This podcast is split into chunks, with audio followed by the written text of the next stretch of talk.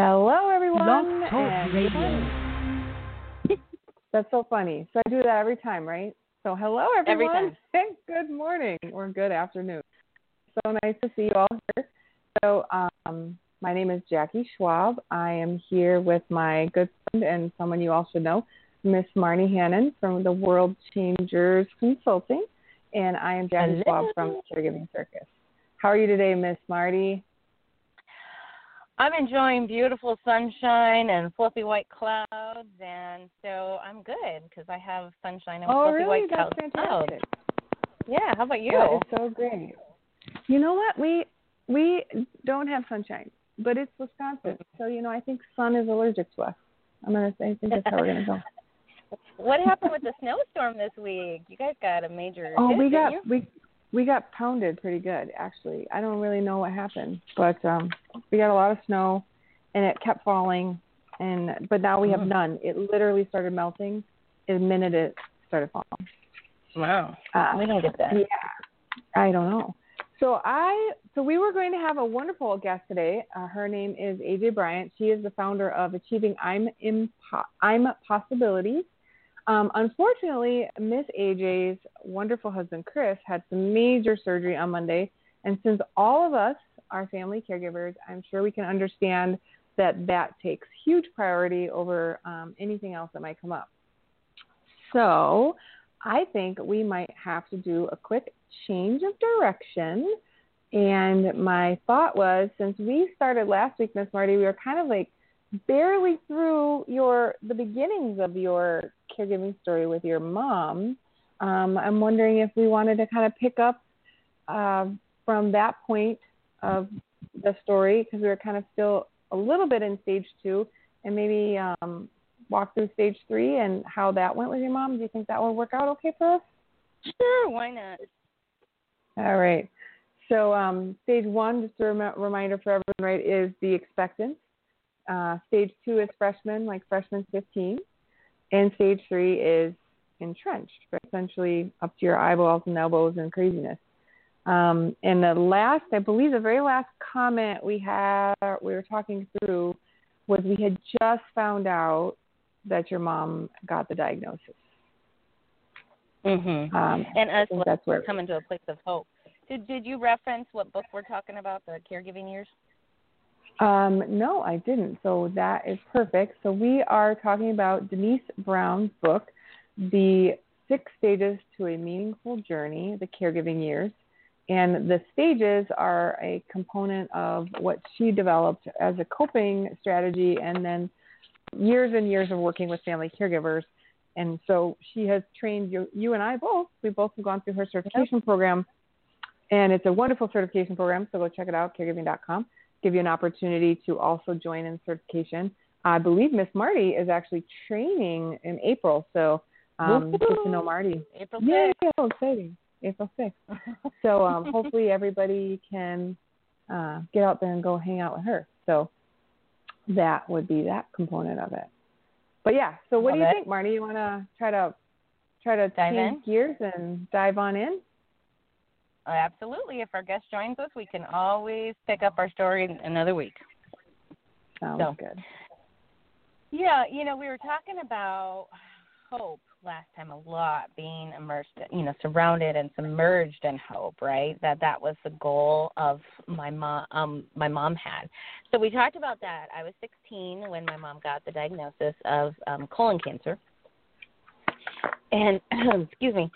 And as a freshman caregiver, um, we were trying to find our way and figure out what was our new normal within this terrible um, C word, getting cancer. And in that day, in 1993, it was not likely for her to do well, especially since it was throughout her liver. So we, uh, my mom just focused on hope. She focused on wanting to make sure I had as much of a normal um, teenage year as possible. And it it went along pretty well for a while, and then uh, now bringing it to the entrenched, and I like to think of entrenched as to me that reminds me of being entrenched in a war zone like you have dug your trenches you are you are in the middle of the battle. You're at the front lines, and it is challenging. It's painful. There's loud noises everywhere. It can be chaotic, and people are dropping off left and right next to you, right? Yeah. But that Unfortunately, I feel like that all the time. right? well, Mm. I think as a mom, you are, you know, I don't know if you ever truly leave that stage. You're. Maybe there's moments where you don't have that.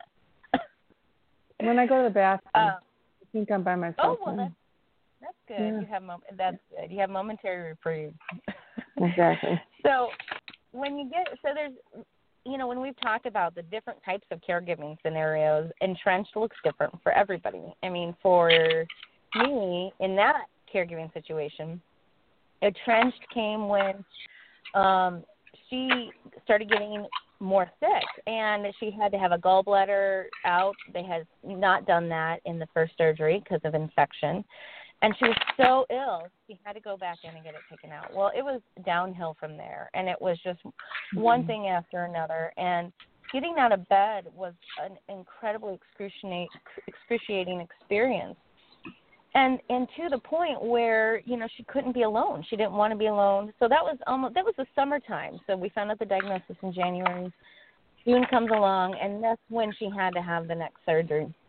And she never really recovered from there. So we had two months of really entrenched in this painful process of my mom dying, essentially, in and out of the hospital, just trying to survive each day, getting excited for little moments of peace, little Mhm. moments of connectedness, and just seeing what we could do to get through this. It was I hardly left the house during those time frames, um, and I didn't want to because my mom was afraid, and there was just so much going on. I needed to be there with her in those moments. So you, when you think of that, when I think of that time, I think of how painful it was. There was a lot of, there was some family conflict um, because none of us really knew what to do, and different family members were having to intervene. And I think that's so common in the entrenched places. We're just trying to survive, just trying to get through, and that's what it was. Survival mode. So, didn't you say? Um, right, well, I, I'm pretty sure you said this, or maybe you didn't. It was just based on your age. But you were still in high school when this was all going on, Mhm. right? Yeah. So how? So- so you, I know you I'm didn't want to leave the house. got. Go ahead. Oh no no. Go ahead. Um, you, you said you were 17. Um, you're obviously well, not obviously, but I, I made the assumption, and that's why I'm asking in case I made a wrong assumption. Uh-huh. But you were you were still a high school student, still having to be a high Mhm. school kid and go to class and learn stuff and get in the morning and put do homework at night and pack your bag and go back to the school. I mean, how how did that work? Did you how, was school school a, a thing? Were you doing school? I mean,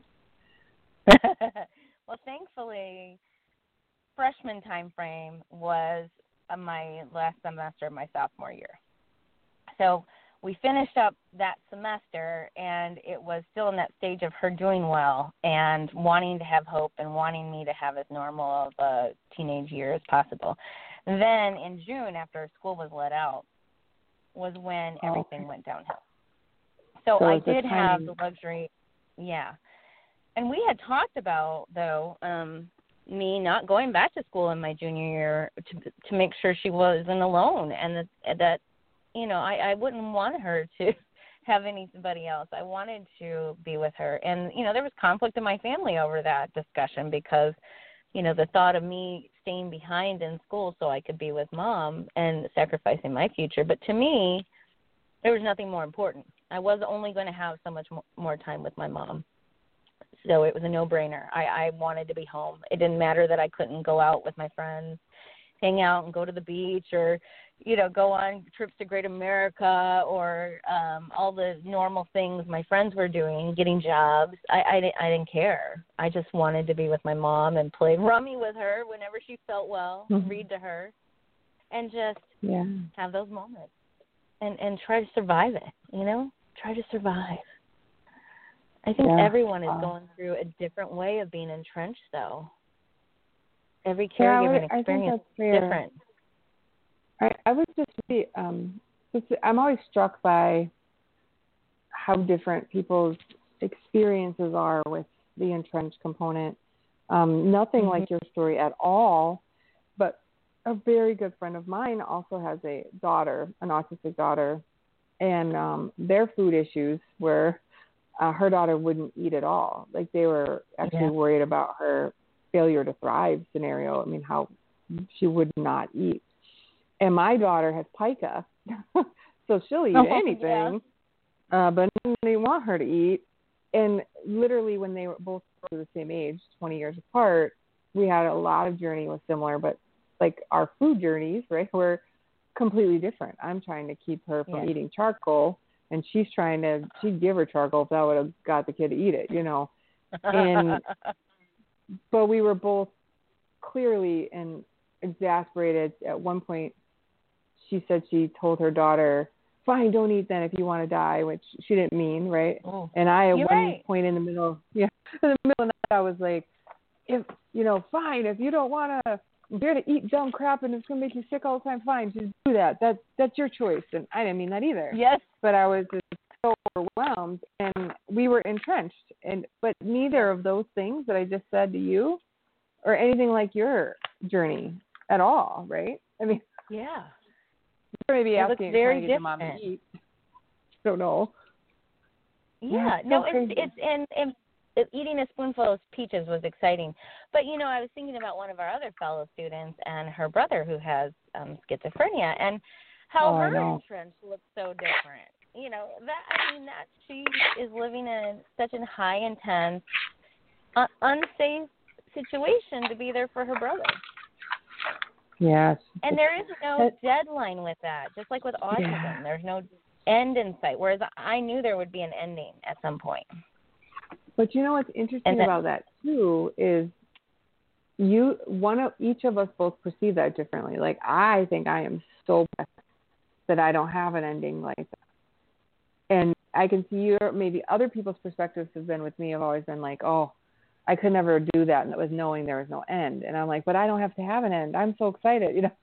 Um Yeah. my brother I don't have to yeah. Well, not my brother. My my uncle lost his. My cousin died when she was only she was very young. She was 21 when she passed, but she was she got a brain tumor at eight or nine. And um two years ago, we were riding in the bus to volunteer at Lambeau Field for an autism event, and he was like, "I'm so sorry that you have to live through this forever." I might cry now because I'm a crier, and I was like, "Well, why are you sorry? I still have her. My daughter's gone, but I still Yeah. have her." And it's Yeah. so I think everybody's it's so crazy that we all go through the same thing but completely differently. You know, we all still mourn and grieve and whether your person is still here or not. But Mhm. entrenched is it's as personal as anything possibly could be, right? That that that experience. You cannot compare your journey. You cannot compare your pain to somebody else's. You cannot ex- you cannot compare it because it is unique like you're saying. It is your journey, it is your experience and each one of us can only carry what we can carry. And and you know, I I was thinking when you were talking about how how sad she was for how long this is going to continue for you. I was thinking about, you know, before my mom got cancer, like the year before or something, there was another classmate that his mom died of cancer. And I was a wreck. I was a Oh. wreck anticipating what that would have done to me. This was, you know, well before my mom was diagnosed. I was just like, "Oh my gosh, my oh, world would end if if I lost my mom. I can't even imagine." And I was crying. It was just awful. Okay Oh. then you go through it and I wasn't that crying heap of a mess. Now I think I could have shown a little more emotion and healed more in the moment. yeah. But my life did not completely end. And as as painful as it was, I, I anticipated it so much more than what really my experience was. I had enough grace to get through that time and survive it and it's a painful place in my heart.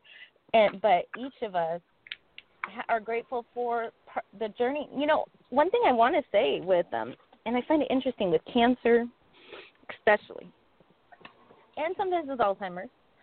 Mm-hmm. Um, I've heard of people say this a lot, and I definitely did too. Okay, so for for when somebody is at the end stages of cancer or Alzheimer's, there's a space where the caregiver often will have the thought of, "I just want this to be over. Yeah. I am. I just want her to be at peace. I don't want her to be suffering anymore."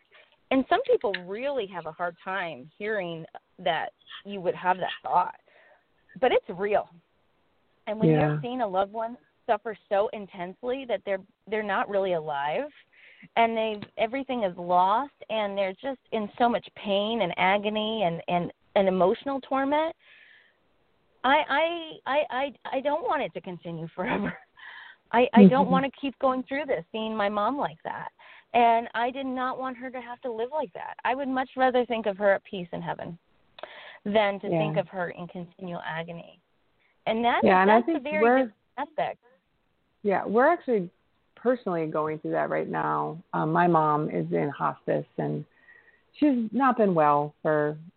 I, I don't remember her being well actually. I mean, she's been not doing well for a long time, and it's interesting because she's come to peace with not Yes. wanting to be in pain anymore. So we have Mhm. weird, weirdly. I mean, I have to say it's, it's just we have weirdly honest completely not expected by anyone conversations about what you're just saying and and i'm to the i'm to this place that's not heartless as much as i get i get responses that are less than you know favorable but i don't still want her to hurt anymore there's nothing left they Mm-mm. can do and she doesn't want to hurt anymore Mhm. but wishing Mhm. them not to be in pain anymore is not the same as wishing they were dead.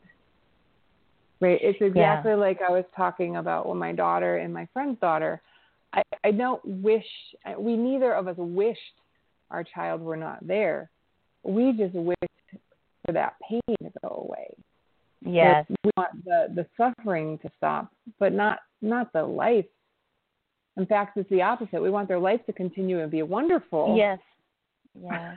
But it can't be and to have of, their presence with us and but Yes. they weren't my mom wasn't really in, with me at that point you know the last week was horrific you know i i think i've talked about it before where you know she didn't recognize me and would be in agony um Mm. Terrified uh that final week of her life. And she did go to a nursing facility the final week. And and it was horrible. It was a horrible experience. And i i just wanted the suffering to be done. I wanted the agony of what i was going through to be done as well. And that may sound selfish and awful but for people who haven't been through it they don't know and aren't aren't capable of judging. What it's yeah, like exactly. to live through that trauma. But the thought of living without my mom was horrific. Yeah. And honestly, she had a hard time letting go and being at peace in the final week because of me. That she was leaving a 17 year old who she knew would struggle. And I did struggle. And it was, I went back to started school you know, two weeks after my mom died, and I had been her primary caregiver. And my my dad definitely was her caregiver when he'd get home from work. Then we worked together on it. But you know, Mhm. it's it's such a different reality when you go from being immersed into that person's life. And I'm jumping ahead already to got I'm transitioning to Godspeed, but you know, I I just want people to understand that everybody's journey is different and mine was one way and it was painful and i i longed for it to end and then others are just like let me hold on for a little bit longer and some their journey's never going to end and they will have they they will have to learn to navigate this Yeah, and figure out what that means for them. I think it's um I had this really odd conversation. I guess maybe not odd now. Nowadays none of thing nothing's odd, right? I had this conversation with my brother yesterday. Um and uh my my brother is my brother's narcoleptic and he's in his third year of not yet hearing his, his disability case is still in appeals and they Mm. haven't not granted it. He has three young children or two young children, Mm. one's a little older. And his wife has MS So they're they have stuff, you know, going on. And we had this conversation about my mom because we just clearly talked about my mom not doing well. And um probably I always say she probably won't be here long, but I've probably said that for four years. So and and he and I were talking and and so one of the conversations we had because we've had it many times before but i'm so blessed that we had it this time in this way because he said i have my life is so full right now with good and bad just full that i don't even think i can add something good to it mm. mhm and the history that we've had with our parents would lean one to be a betting man that the experience would probably not turn out good. So mm-hmm.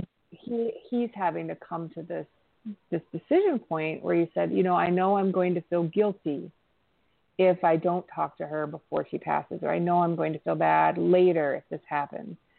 And mm-hmm. and I and it occurred to me in this really odd time, like right now talking to you, that he's he's been entrenched in his own personal, legitimately personal caregiving experience with he and his wife together caring for one another. Um, and I've been in my mother's journey with her and I, the same sort of situation. And they're both different. And I can't judge.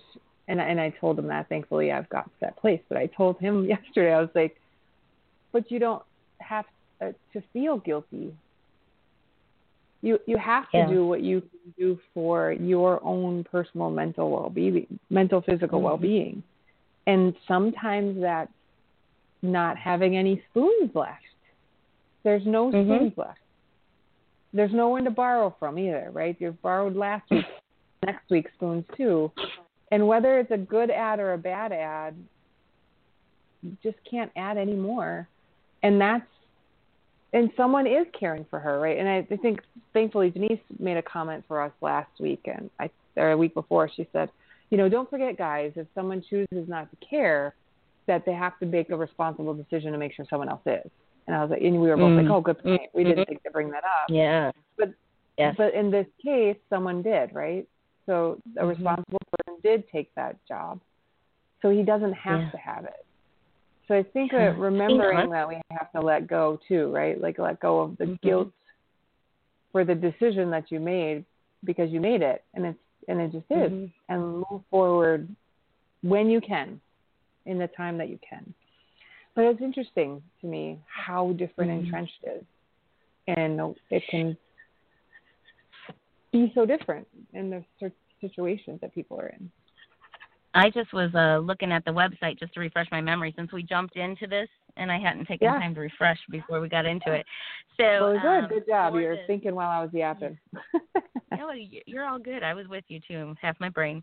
The, it's that is really the um, entrenched caregiver is helping a friend or family member, and the, there's the key words are is receive.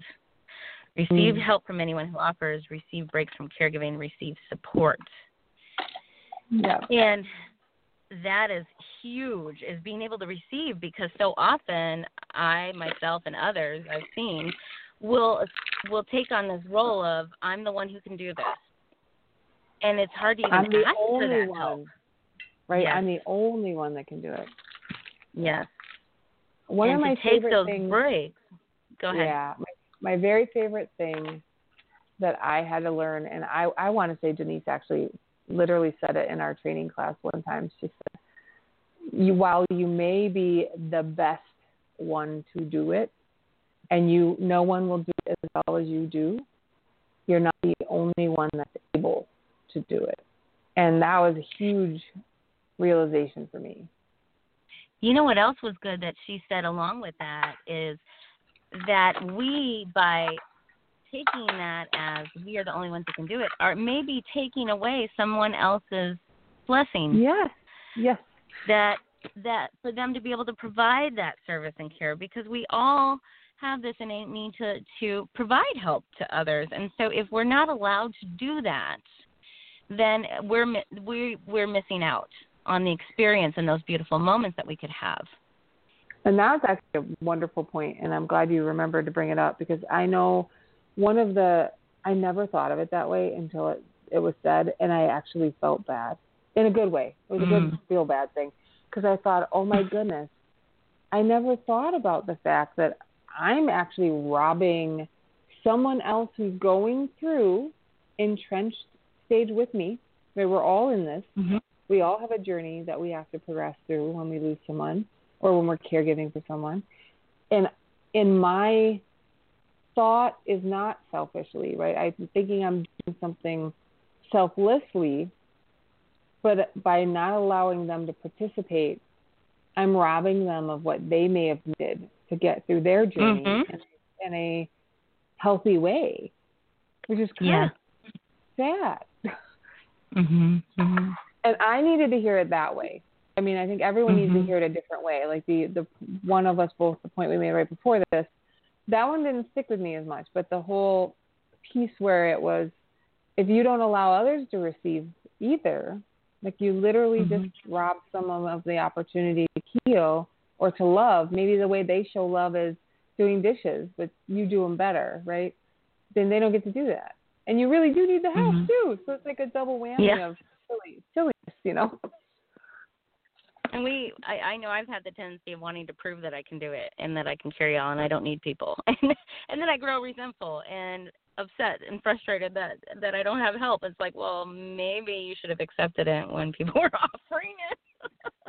Yeah, it's, it's a, isn't it a double-edged sword though? And I don't. And the thing is, is why I hope ever, I hope so many people hear some our broadcast, caregiving.com, or anybody's broadcast. If you don't know, you don't know. Like I, my Mhm. journeys, for heaven's sakes, I can't, I, and I won't speak for you, but I can imagine my caregiving journeys could have gone and maybe would have gone significantly different had I known some things I know now, had I had the chance to do some of the planning and the foresight, but I didn't. But I really hope other people do because we're here doing this because it does help. Yeah. It takes the pressure off when you, some pressure off, and because you have a plan when you go through those entrenched moments where you need a compass. I, I some direction to to chart your course during the day. Um, otherwise, it can just it, it just will rob everything from you when you're just putting out every fire.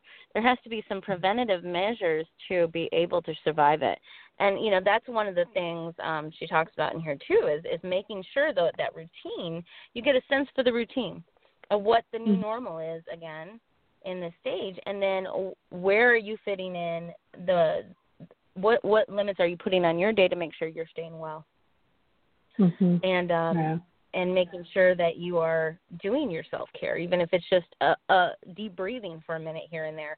And I think that is one of the, the keys for this is to make sure yes, you're going through crisis. It's a war zone. You know, even in the war zones when they're entrenched, some people would still play the harmonica and they would write letters to their Yeah. sweethearts.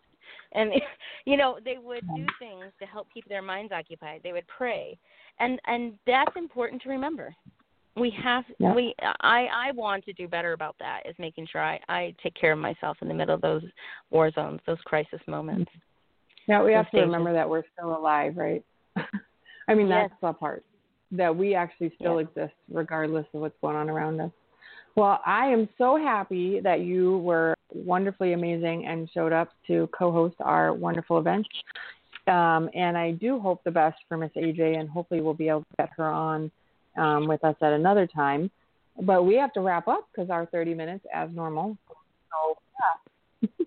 Bye so for anyone looking to learn a little bit more about being a caregiving consultant, um, I'm sure you can find some information on the World Changer Consulting website or caregiving.com.